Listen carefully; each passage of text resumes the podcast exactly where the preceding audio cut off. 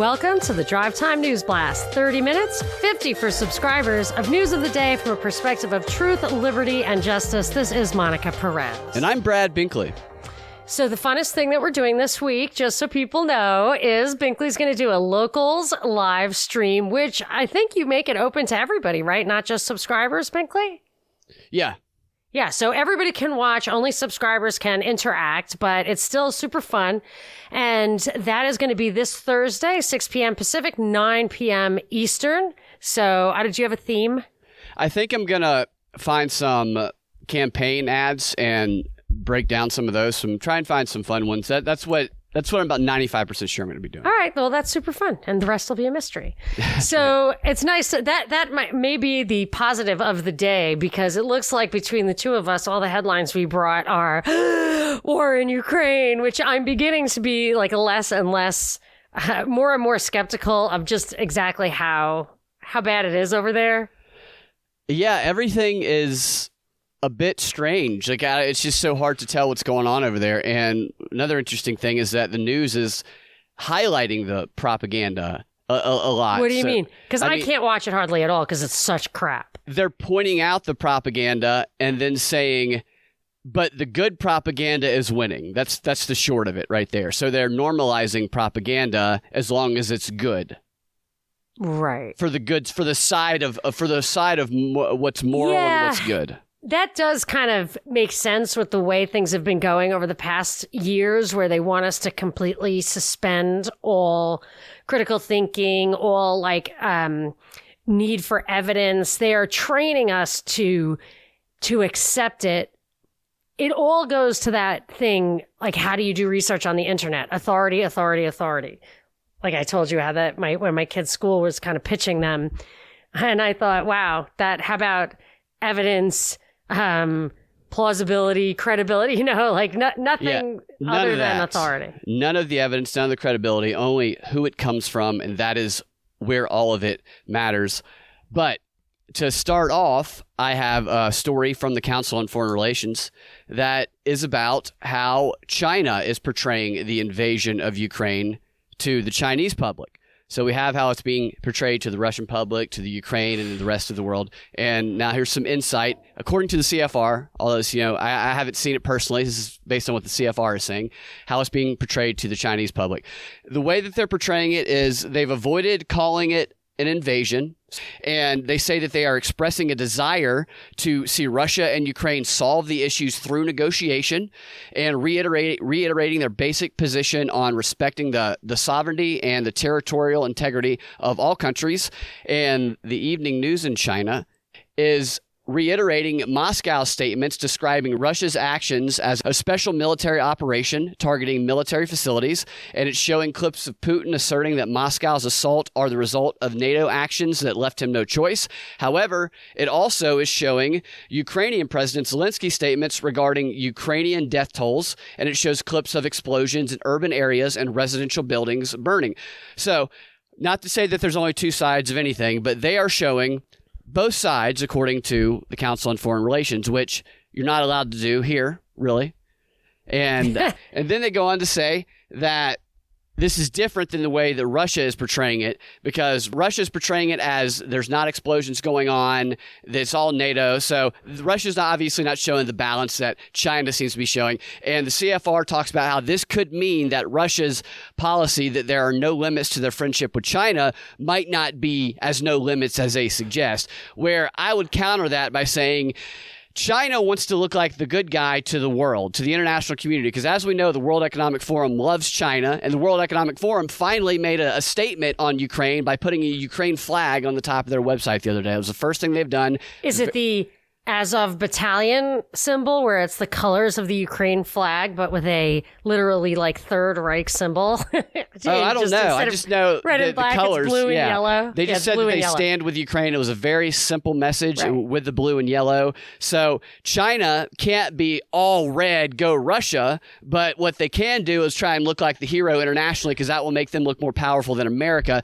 And this is another interesting aspect of it. They said that secondly, what this does, since China is portraying a, as they call it, fuzzy picture of what's going on because they, they want to give the public a clear picture. They don't want people to think for themselves and figure it out. But they say China's given their public a fuzzy, blurry portrait of what's going on and who is actually at fault there. This is creating what they call a degree of space for nationalist and anti war voices to square off on Chinese social media.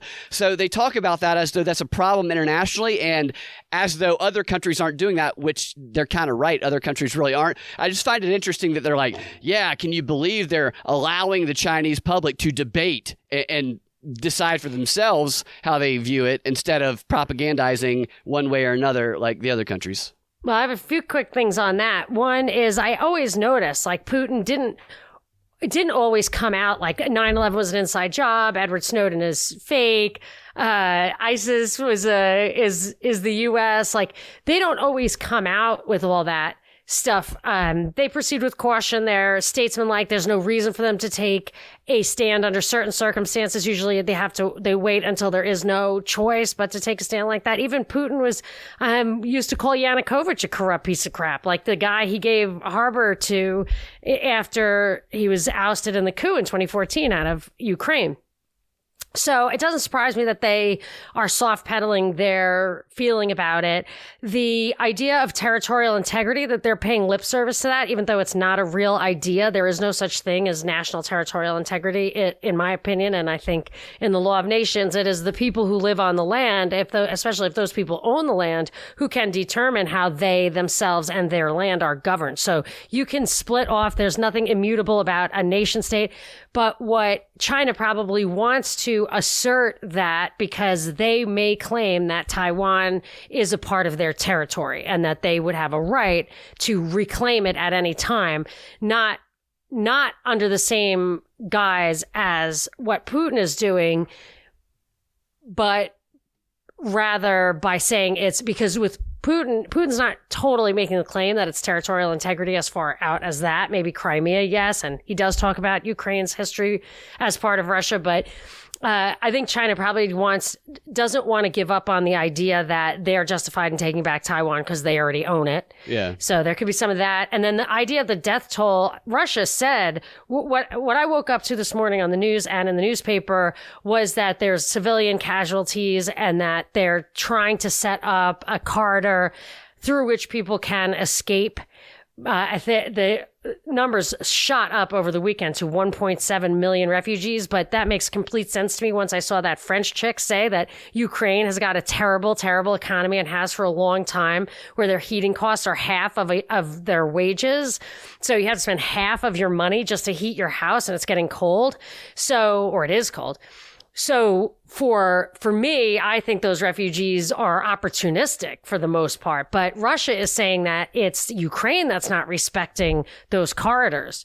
So so when you see civilians on the street dead, like is on the front page of the Wall Street Journal, the, my first thought is, I, we don't know who killed those people. We don't know how they died. And Russia, I, I at this point, the Russian propaganda is more credible to me than the stuff coming out of the Western mainstream media. And we don't know when those photos were taken, where they were taken who those people actually right. are. Totally, of all of that. And what we do know is that there have been a number of claims in the media that have been disproven at this point, and those are also being justified by the media because they're talking about the good propaganda, the the propaganda that's okay to deliver. We're lying right. to you, but it's good that we're lying to you in this instance because you need a clear portrait of what's going on, of who is right and who is right. wrong. And I, I, I am curious about something though. RT which is being censored in a lot of ways, and a lot of people have are not going to be working there anymore. They're shutting down part of their operation. It's still on YouTube.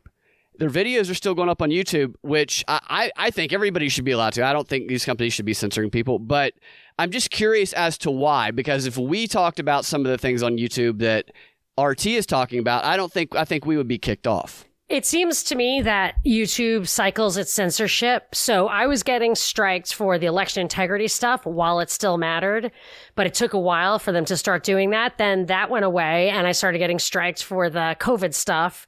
I don't know if that's go- that obviously isn't going away anytime soon. I just I don't think they've ginned up enough. I just I, I just don't think they're ready to cycle the Russian thing into the censorship hopper right this second. That's the only thing I can think of. I think they want us to see it for some reason. Yes. Okay. Uh, why? I don't know. Right. I don't know about that. So I don't, I, I'm not getting that sense at this time, but maybe, maybe they want us to see both sides of the issue. I'm not getting that because it's relentless propaganda across mainstream Well, media. If they want us to see both sides of the issue, if if that theory, if there is something to it, then They'd only let Russia show that side. then I would think that there is a, another side of the issue that they don't want us to see, a third side of the issue. I'm pretty familiar with the issue, and I don't know. I, I, can't think the think third of side of the issue is that Putin's involved in it, and, and this is all a big globalist uh, action, the Great Reset action against the the people of the world, essentially, to, to put it in simplistic terms. Yeah, but I, I just I can't see how having RT on YouTube is going to mask some of Putin's. Like I was saying about how China doesn't. Um, they don't have to take the stand, and Putin does that. He doesn't out ISIS. He doesn't out Edward Snowden. He doesn't out um, 9/11. He's always played the globalist game. Yeah, I don't. I just. I think that the damage RT does to them is more than than that. That's like a deep conspiracy. That's really not even important. It's not even important. What difference does it make? We've been outing that stuff for the longest time, and it's. well, I think the difference to- it makes is the populations of the world in the United States are taking one side or the other, Russia or Ukraine, and it's dividing people. And if they recognize that it was not really a, a nationalistic versus you know nationalism thing, that it was uh, globalist controllers versus the people, that, that that would unite people if they. I disagree. we know that. no, we know, that. but most You people know, but I know mean, we know that about COVID, and and look at the success they've had in in implementing their propaganda. And their There, there's a reason COVID. it's on there and it's being censored in other places and i don't know what that reason is but there's a reason there's Right. always a reason especially yeah, for big absolutely. platforms like that. and that I'm going to say the most obvious reason is the reason that they're just not ready to take that stand. That would that would get people's attention. That level of censorship, I think, would be uh, is like another step. yeah i mean they're already firing people though so it's already Well, RT is, yeah yes, RT is, but I, I just think if YouTube took down RT, which they probably Yeah, maybe will, right. I think they have to be ready for that. They have Yeah. to be ready. They have to have people in the right state of mind because what they're like. Pelosi is is ginning up a ten billion dollar aid package to Ukraine right now. They want people to support that. They Yeah. don't. They don't want two sides of the story out there, but they may not. They may not be ready for the full bore censorship. They also are talking about Manchin has something out there to try to uh, ban Russian oil imports into this country. So those are the two big things that are coming out of there now, um, out of DC. So on the one hand, Pelosi wants to put this $10 billion to Ukraine. Think about that. They are so corrupt over there. I, all I have done is talks about how corrupt they are over there and how these billions of dollars end up in the Biden's pockets somehow. Makes perfect sense. But this is 10 times what they've talked about in the past, that 10 times the kind of loan guarantees and all that. And so that's a huge number. Um, and I think corruption plays a big part. The, they're really ginning up the oil price increase. It's the highest it's been maybe ever. The gasoline is over $4 a gallon and, um, heating gas is like at record highs in Europe. Now, to me, like to ban Russian imports into this country seems like kind of weird. Russia is saying it would be catastrophic, that it would double the already incredibly high prices. But I don't really get that because th- these are commodities. And unless Russian oil to the U.S. is the linchpin of the world energy system, I would think that the Russian gas and oil would just be able to go other places and and we would just supply our own and stop exporting it. I think we're a net exporter, so we could just reshuffle that. I guess contractual issues could make a temporary price spike, but I just uh, until Russia actually stops shipping oil anywhere, which they have not. They said that their agreements are intact. They continue to fulfill them. Even Ukraine acts as a transit uninterrupted. So I feel like like a lot of things they are ginning this up for panic also the the actual latest breaking news is that there was another round of peace talks Russia said the outcome was disappointing.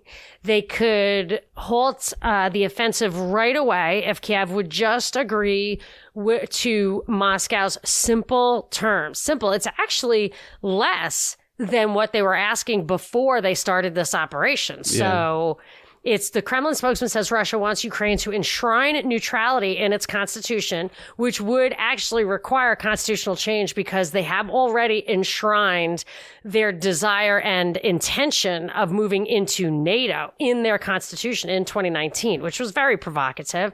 Yeah. Um, they they want uh, Crimea to be recognized as Russian if the and that's in my opinion critical because if Ukraine doesn't recognize Crimea as being Russian, they are implicitly asserting their right to invade Crimea. So if they have alliances made and they feel strong, they may do that and Russia cannot stand for that. So then you would have a massive escalation. And then they also want uh, Ukraine to recognize Donetsk and Luhansk as independent states. That's actually a little more aggressive than it was before. It used to be just a semi autonomous.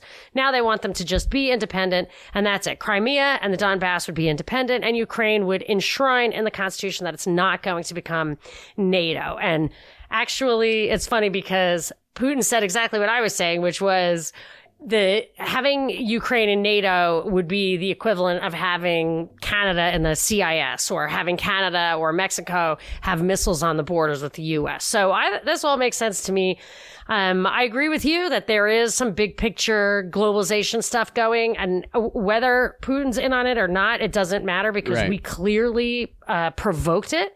So having provoked it, uh, it, whether he was in on it or not, he he was in a no win situation. So he had to do this. They backed him into a corner, and I'm there's no doubt in my mind they this is part of their plan. Yeah, I think it's part of their plan as well. Everything seems to be falling into place for them, at least when it comes to the globalization aspect of it. And as I was mentioning earlier, the idea that the Russian propaganda is being defeated and it's being celebrated as being defeated. So Russia, according to a lot of articles that I've seen, they they have been spreading propaganda to try and raise morale at home and demoralize in other countries, which is what all countries do. That's that's how war propaganda has worked for since the beginning of time, really. But they say that these tactics, which have been successful for Russia for years, is now being defeated by social media rebuttals. So the existence of social media and the connectivity of the world is beatings, outgunning Russian propaganda. And an example is videos of Zelensky in Kiev have quickly become some of the defining images of the invasion, rallying support for Ukraine at home and abroad and challenging Russia's attempt to control the public perception. So we've seen the videos of him running around the streets doing selfies in his fake bunker, uh, just really being turned into this global figure. And these viral videos have countered Russia's attempt to say that Zelensky actually fled Kiev and that they are actually not shelling Ukraine. So Russia shows images of Ukraine not being bombed, and they talk about how Zelensky's not there. While these viral videos show Zelensky in the heat of things, and it shows Ukraine being shelled. And the media is saying social media is defeating Russia because they're making these truthful images or representations of the truth go viral. And they even admit that they're not always truthful; they're exaggerated a little bit, but one of the reasons this is happening is because these social media platforms are banning Russia. They're not showing, they're not raising up the Russian stuff, they're raising up the Ukraine stuff. So the social media platforms of the world are actively engaged in a propaganda war that clearly, at least according to what we are seeing, is favoring one side and minimizing the information coming out of the other. So that it's not that the I guess social media is what what's helping them win, but this article even says it says it bluntly. It said the Ukrainians may be completely outgunned by traditional military, but they are winning the propaganda war, and that's what is at the heart of this is a propaganda war for the people in Russia and Ukraine. There are people dying. I'm I'm sure. I'm sure there's horrible things going on, but for the rest of the world, we're at war uh, on our minds, on our hearts and minds, and and I think this is just a grand demonstration of the most sophisticated propaganda machine that's ever been created being tested out. I mean, they're constantly going to be tweaking it, manipulating it, but there's never been a more connected world, and probably in that that document you talk about a lot, they probably mentioned this, but they have rolled out a really sophisticated worldwide propaganda machine, and I think it's working for them in a lot of ways. Yeah, I'm they uh, that's the thing about that why I'm so impressed, you know, not in a good way, but just so impressed by the 2017 SPARS document is that it's a blueprint for how to handle the propaganda that surrounded a psyop. And Yeah. that I'm sure, I assume that there are scenarios that they did on this stuff. Maybe it's this actually seems simpler than the COVID thing. Absolutely. And Russia has made a law that puts people in jail for up to possibly 15 years for spreading information that undermines the effort over there. I, I don't know the exact language of the law. I'm taking from the mainstream articles of it, so I'm certain that it goes far from the truth of what the law actually says. But the law has caused Facebook, all a bunch of social media companies, a bunch of mainstream media outlets to stop airing footage from Russia for fear of their journalists over there getting arrested and spending 15 years in jail, which gives them the opportunity to do this. They can just tell us what's going on in Russia without having to show any evidence whatsoever, and then they can justify it by saying we don't want to spend 15 years in jail. It just gives them a, a blanket to not have to show anything and everything be we have to trust their word. And mm. of course, Russia's going to try and block that stuff when they're getting their citizens are getting an onslaught of propaganda from the rest of the world. I'm not Well- saying it's good to do that, but it's just it's bad all around. It's just bad all around. It's, you know, this is an old problem I've had is that I assume that what Russia's doing is trying to prevent foreign agents Yeah. from propagandizing. Absolutely. And, you know, I always wondered there was the House Un American Activities Committee that put people like actors and stuff who had been registered communists before Congress as if it were criminal to be a registered communist. And I always wondered about that. I thought, don't, aren't we free to make our own choices? I mean, we do vote, right? I like, we have the right to vote. So I was thinking though, then I, I did in doing, I used to read a lot about that era. And one of the things that came out was that they were arguing that CPUSA, the Communist Party of the USA, was really an arm of the Kremlin, that it was operated from the Kremlin, that the people who ran it here were connected and taking orders from the Kremlin, which they later proved, I think, in the Venona papers when the, when the USSR fell they actually allowed, I don't know how, but Western media or Western something or other to go in and look at all of their files. And a lot of that stuff was, um, was in, uh, validated even what Joe McCarthy was saying. But still, I mean, this is where trying to be strictly libertarian when you actually have foundational documents of a country that aren't strictly libertarian or you have a society that isn't really free and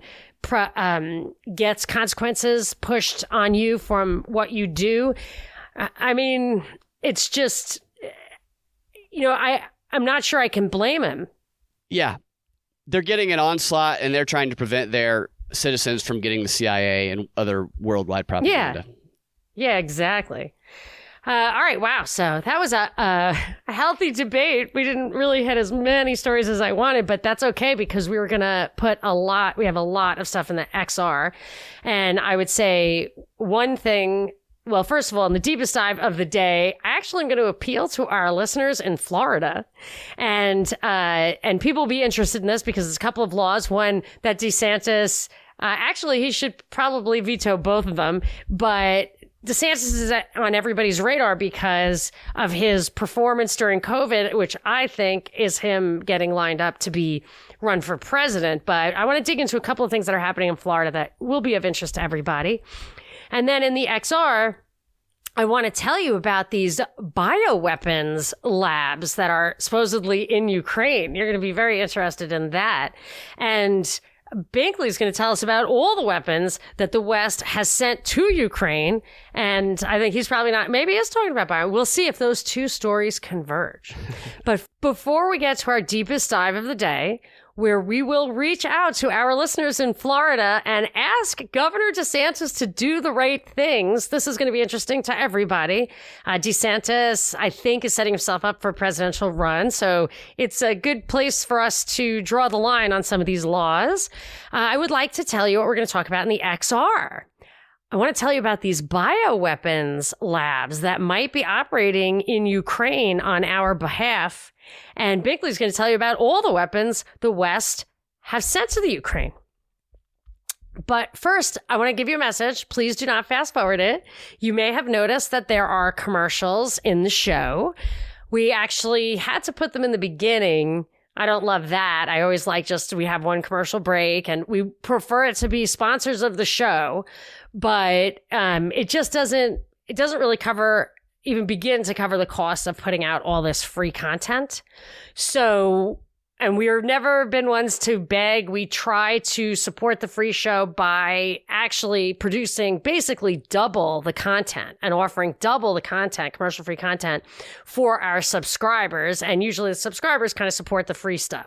But, um, it's it's just the two of us and there's so much work it's really two full-time jobs and we really have to make it make sense for us to continue to do this. Otherwise, God forbid, I'm going to have to get a real job, which I don't want to do. Um, no, because we do it because we want to get real information out there. And we feel like this community that we've built up, we're all on the same page, but not everybody has the money to pay for a podcast or has the time to listen to the extra content. So that's why we decided to just go ahead and go with a service that does commercials.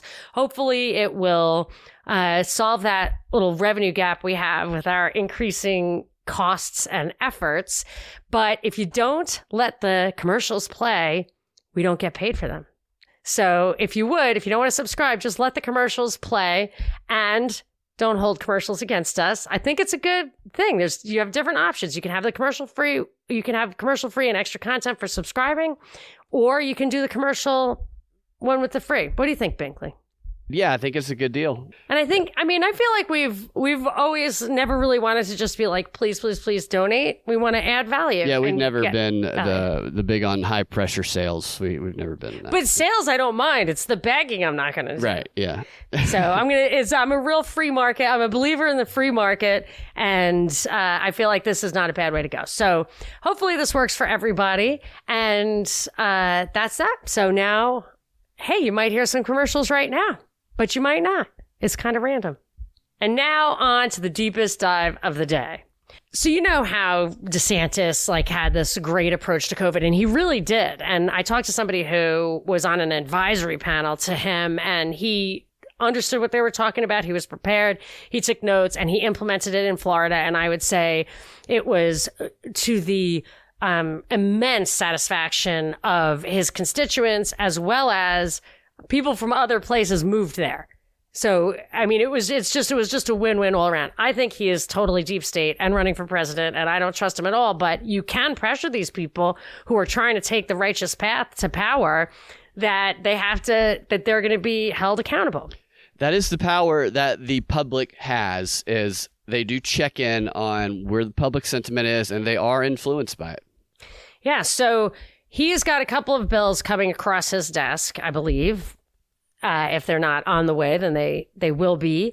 One of them was in the newspaper today, which was they're putting in new requirements for their condos. So it's been a year since the Miami condo collapse, and we all knew it was going to lead somewhere.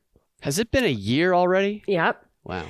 So 900,000 of the 1.5 million condo units in Florida are more than 30 years old. So they're cooking up between the House and, and the Senate of Florida a bill that would either make all condos over 20 years or over 30 years have to undergo kind of a recertification inspection. If anything's found, then they have to have like a deeper inspection and then they'd have to get inspected more frequently after that age. But this, I think, would apply to everything that's existing right now. So that's a va- that's the certainly the majority of the condos. And the problem is, so of course, engineers, architects, inspectors are all in favor of this, but that's because it will greatly increase their business. But what happens is that this kind of thing will also greatly increase the cost of condos. It'll it'll increase the cost. It'll because the cost goes up, the place at which the supply and demand intersect is going to be at a higher price point, and that may um, make condos skew to the luxury end. And and you know they always talk about we want more affordable housing. This would not do that any way you slice it. And i would be okay I, I wouldn't be okay with it but I would consider, I would look into it more, except for if they're keying off the Miami condo collapse, that thing was a psyop.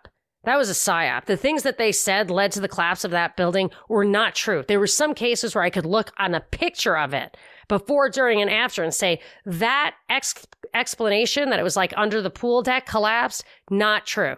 Just not true. So if they're going to use that to uh, make demands on condo builders, condo associations. It's going to, it's an unnecessary rise in price. It will, it, will put pressure down and maybe they'll, they'll start bringing down those older buildings, which is what I think they're really after. So they can make smarter buildings for the new, you know, smart cities. And, uh, they argued in the Wall Street Journal that the reason these repairs weren't made is that the the condo owners resisted spending the money. And I read all the minutes of their meetings and stuff, and there was no significant pushback there. The inspection report wasn't really very dire wasn't dire at all. It's, you know, anyway.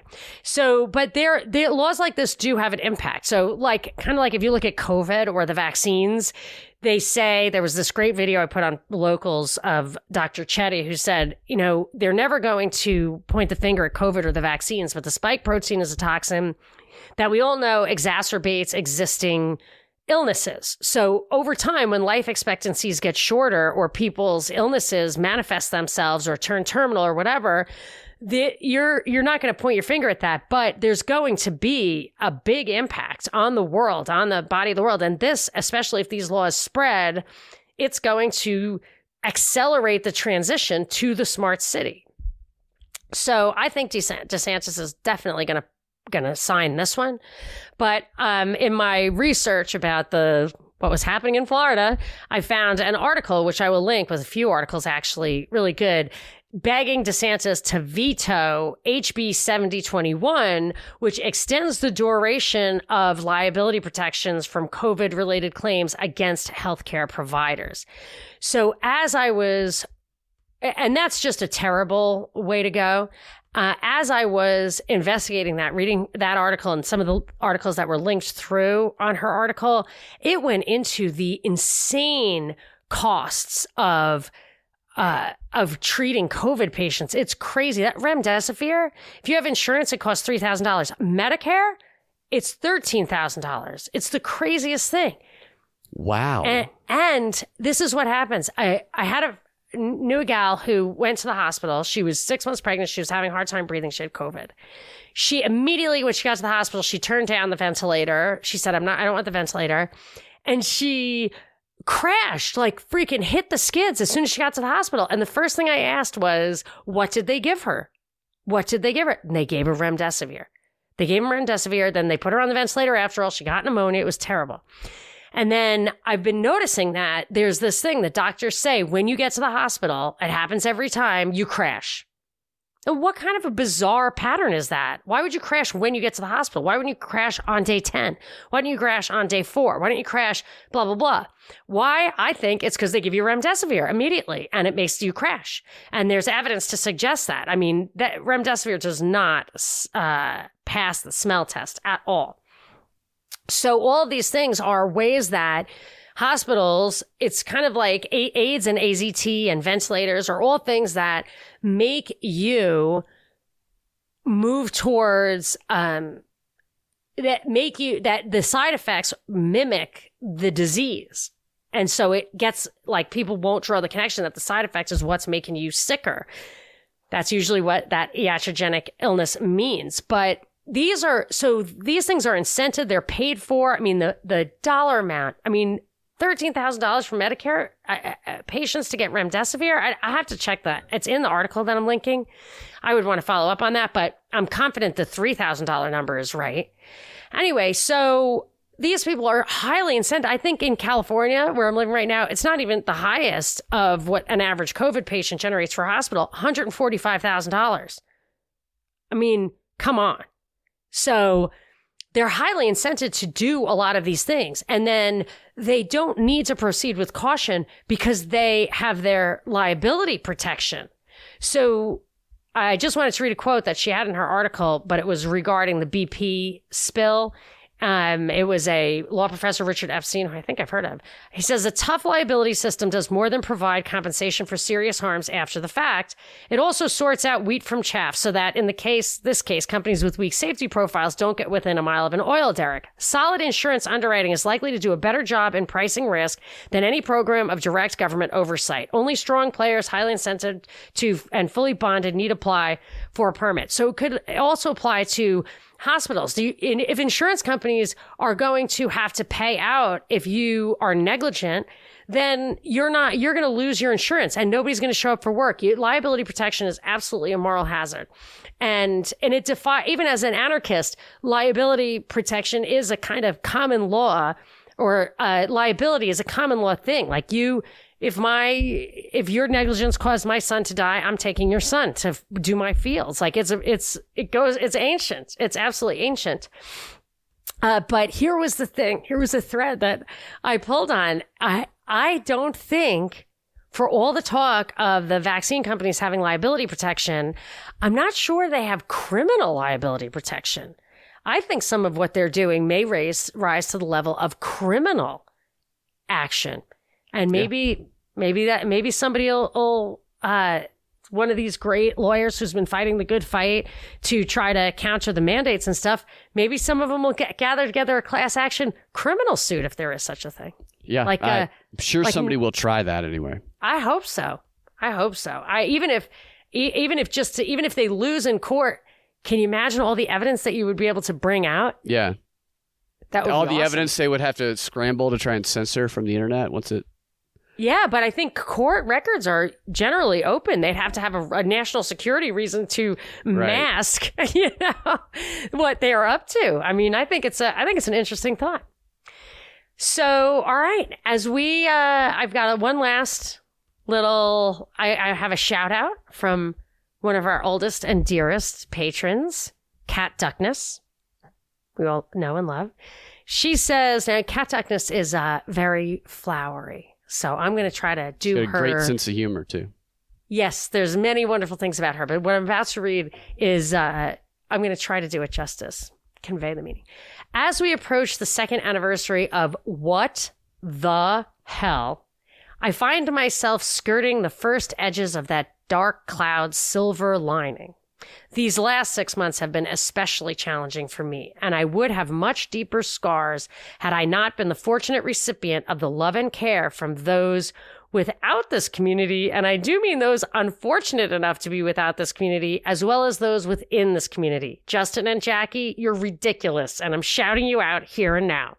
But most of all, I'm shouting out to the most generous, caring, loving, funny, compassionate, talented rock star of a man that I know who holds my hand, endures my frustration, and turns tears of sorrow into tears of joyous laughter. I'm calling you right out, Michael Bradley, by shouting you out. This isn't nearly enough, but telling the world is a start. But I have to include the rest of you as well for holding strong, standing tall, and unwittingly helping to strengthen my foundation, making it easier for me to do the same. We're rounding out a solid two year rental and lien of our lives, and I, for one, have no intention of renewing that lease. Marching into March, proud to know and exist amongst you all. Keep being who you be unapologetically. That's awesome. I love that. That was so cat tuckness, absolutely. Yeah. And we know and love Michael too. Yeah. Michael is uh, a formidable baritone with much. Yes, presence. he is. He definitely is. Fantastic. All right, We've that's awesome. At the meetups, actually, I want to do another meetup coming up real soon. Let's talk about. It. Yeah, we need to do another one soon. Those are always fun. Yeah, me too. All right. Thank you, Monica, for your news and insights. Wonderful as always. Thank you all for listening. You guys can find your Drive Time News Blast every weekday afternoon at thepropreport.com or your favorite podcasting platform under the Propaganda Report podcast feed. If you want access to that extra content that we offer every time we drop a DNB and more, you can go to patreon.com slash propaganda report, rokfin.com slash propaganda report, or propreport.locals.com and check out our different offerings there on each platform and see which one fits for you. We will talk to you tomorrow or in the DNBXR. Have a fantastic rest of your day.